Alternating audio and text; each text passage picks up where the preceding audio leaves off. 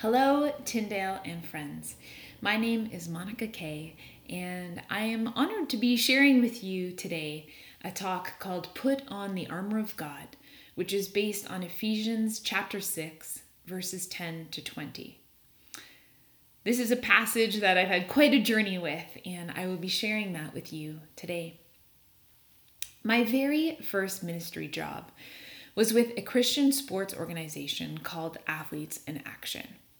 And in this time, I not only worked with athletes, but had the joy and challenge of being one myself. In this time, I uh, toured with a variety of ultimate frisbee teams. But when I first started touring, I didn't really know what I was getting into. I didn't know the intensity of it or the fact that I'd spend so much time with these amazing people and uh, all the commitments and what my body, mind, and spirit would go through. And my very first team, although I am still dear friends with several of these teammates, it was actually a bit of a tougher and rougher team. Um, there were some difficult, challenging moments. And part of that was just that I was such a new touring player, but I was also pretty different as the only Christian uh, on the team. They weren't 100% sure what to do with me. And it would take me days. I'm talking upward of a week to recover between these ultimate frisbee tournaments. And yes, my body was sore, beat up, and I still have consequences of touring for so long. But it wasn't my body that took so long to recover, it was my mind and my spirit. And it kind of got worse and worse. I would lie awake into the wee hours of the morning, replaying games. Oh, if only I'd caught that frisbee. Man, why didn't I run faster? I should have done that. Why didn't I cut? You know, replaying everything and the conversations that I have with people. And I started doubting my worth and my identity and questioning, like, how could I even be a light on this team if I'm not playing frisbee as well as I should be? And it, it actually got pretty dark and all consuming, I'm sad to say. And one night I remembered a talk that one of the pro chaplains from Athletes in Action had shared. And he had said that so many Christians are not aware that there is a spiritual battle. It's like it's like you're dribbling the ball and you're shooting hoops, but you don't know you're actually in the middle of a very intense basketball game. So if you can picture that for a moment, you're all concluding that you're not going to do that well in the game. It's not going to go that well for you if you don't even realize you're in it. I was starting to feel like maybe I was in it. I was in this battle, in this game. And uh, I remember that he pointed us to this passage in Ephesians chapter 6, verses 10 to 20. And I'm going to read for you just the first few verses. It says, Finally, be strong in the Lord and in his mighty power. Put on the full armor of God so that you can take your stand against the devil's schemes. For our struggle is not against flesh and blood, but against the rulers, against the authorities, against the powers of this dark world, and against the spiritual forces of evil in the heavenly realms.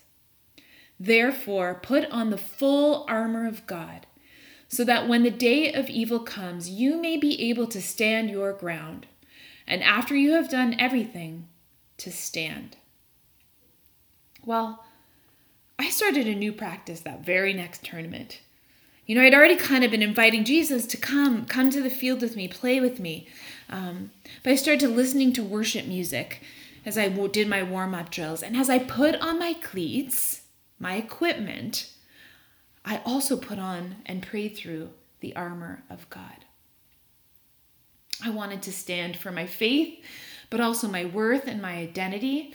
And I have to say, I mean, it's still a battle to this day uh, to remember that my worth and identity is not in my performance in anything, um, but that it's in Christ and it's still i still replayed i still to this day actually replay games um, but not for five days and every night into the wee morning it still takes me a couple days but i feel supported and i can stand and I have such a better, stronger, firmer ground as I do this prayer and this practice. And it's also become a part of how I do life and ministry and lean on God. Uh, back then, with Athletes in Action, it was before I led Bible studies or went to discipleship meetings. Um, and really importantly, we, we used to go into the varsity teams and do a presentation um, in front of them, sharing a little bit of a testimony and inviting them to come join us at Athletes in Action. And you better believe I would put on the spiritual armor before I went into that intimidating setting. And now I direct a leadership development program called Launch um, for youth and young adults through Youth Unlimited. And uh, still to this day, it's an important part. Before I even go to my office, and I love my office, uh, before I speak or coaching meetings. Um, and, and I hope as much as I can to instill this practice and this prayer, this passage to those I work with. I remember there were two young girls. They were 15 and 16 at the time. And uh, they had a dream and they wanted to build a well. They wanted to have a well built where someone needed clean drinking water. It really broke their heart that not everyone had accessibility to drink, drinking water. And so um, the first time I met them, they were so shy they could barely speak with me. And they had a hard time calling telephone companies. But one day they were invited to speak in front of a thousand people. And I can still remember they were just like, Monica, we are so scared. Neither of them liked public speaking. But they said our passion to raise this money um, to help these people is greater than our fear what can we do? So we talked about it, and I remember just um, coaching them and saying, Oh, wait, guys, before you go on stage, pray together. Put on the armor of God because it will help bring you so much freedom and confidence. Because whether you mumble and stumble, whether no one gives money, however it works, um, your identity and your worth will not be shaken, and you'll know that God is with you and for you. You'll remember that. And it's protection against the enemy. So they did that and it helped them. And man, those girls, they worked for two years. They did 17 different fundraisers and they um, raised the $8,500 for um, a village in Africa, Togo, Africa, to have clean drinking water. Amazing.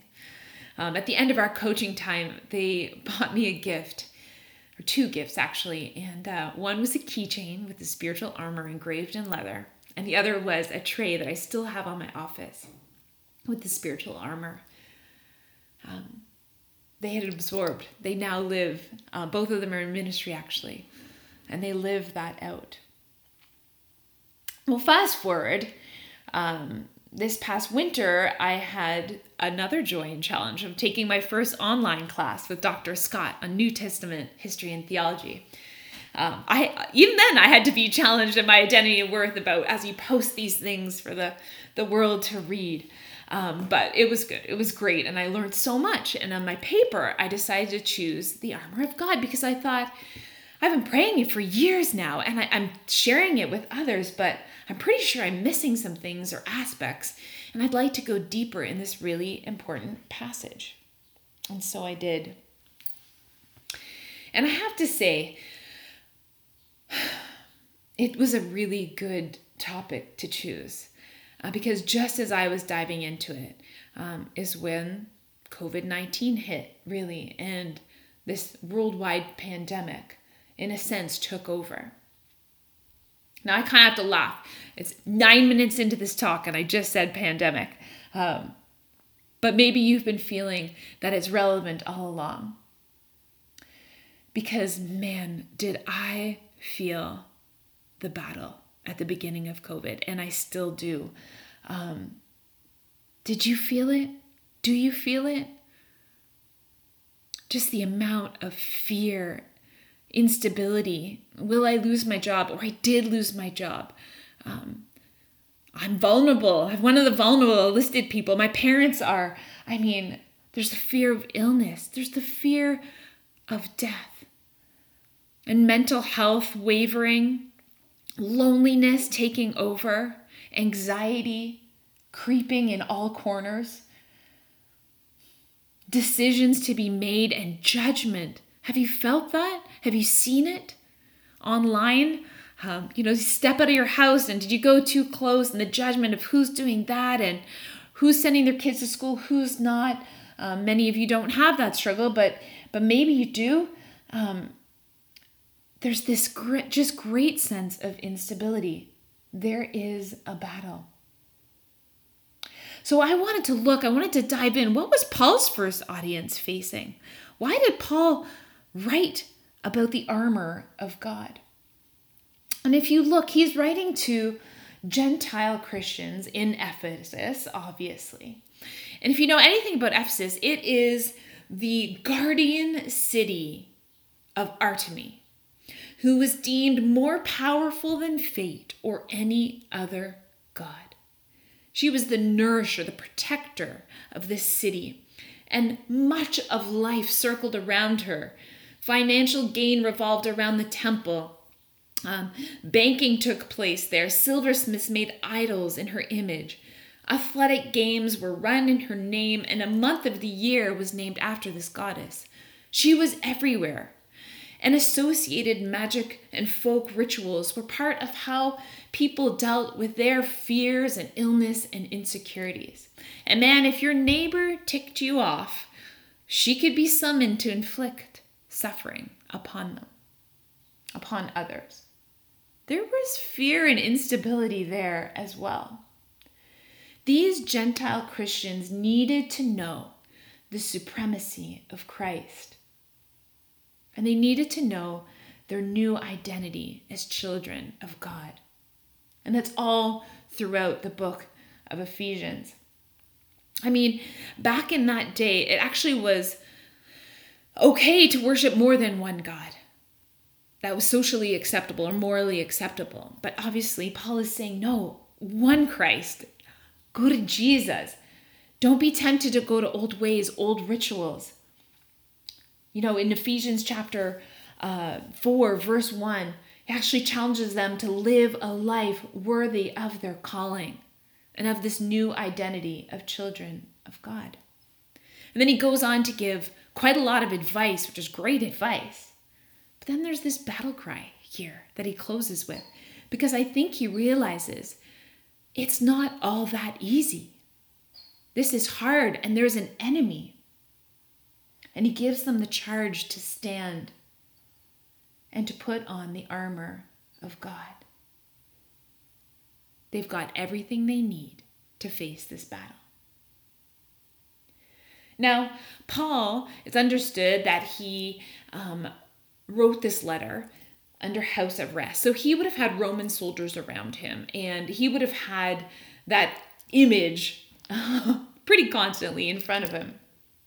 But more importantly, many of the pieces of the armor of God are actually referencing passages and images in Isaiah of the divine warrior and his Messiah. This is not a spare panoply from the closet of God, panoply being like another word for armor, but this is God's own armor that he gives to us. This was new learning for me. And it just brought home how much God cares for us and is present with us in our battles. And it helps instill confidence. Where do you need this confidence in your life today? Put on the armor of God. Now, Another main takeaway for me, and I think it's really important to note, is that the armor of God, in a sense, comes with two actions. There's the first, the receiving it, the receiving of this divine gift, but there's also an element of application that comes with it, right? As you think about it, each of the armor pieces, and we're going to pray through them momentarily, they kind of reflect a, a Christ like characteristic. And one commentary I read by Thomas O'Brien, Peter Thomas O'Brien, um, challenged me with this. He says that with each armor, with this divine gift, there is an accompanying moral responsibility to live like Jesus and to live with a broader and cosmic perspective. acknowledging that decisions are not just matters of personal preference, but rather are elements in the larger struggle between the forces of good and evil. Whoa.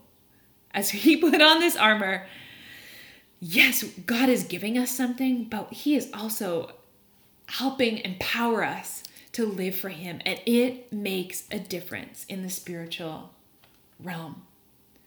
As one prays through and receives the armor, it can be a powerful reminder of who we are as God's children and a proclamation of Christ's supreme power and truth.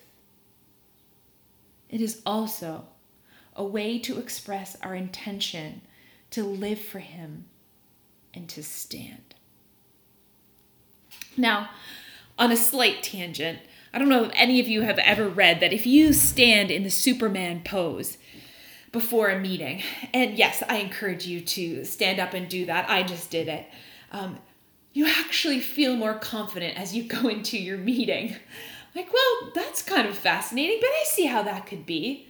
Well, I actually thought this morning as I was preparing, this is what came to mind is like, what if we prayed like that as well? And not just our stance, but just just really inviting God and, and embracing this armor and the challenge and call that He gives us in our lives.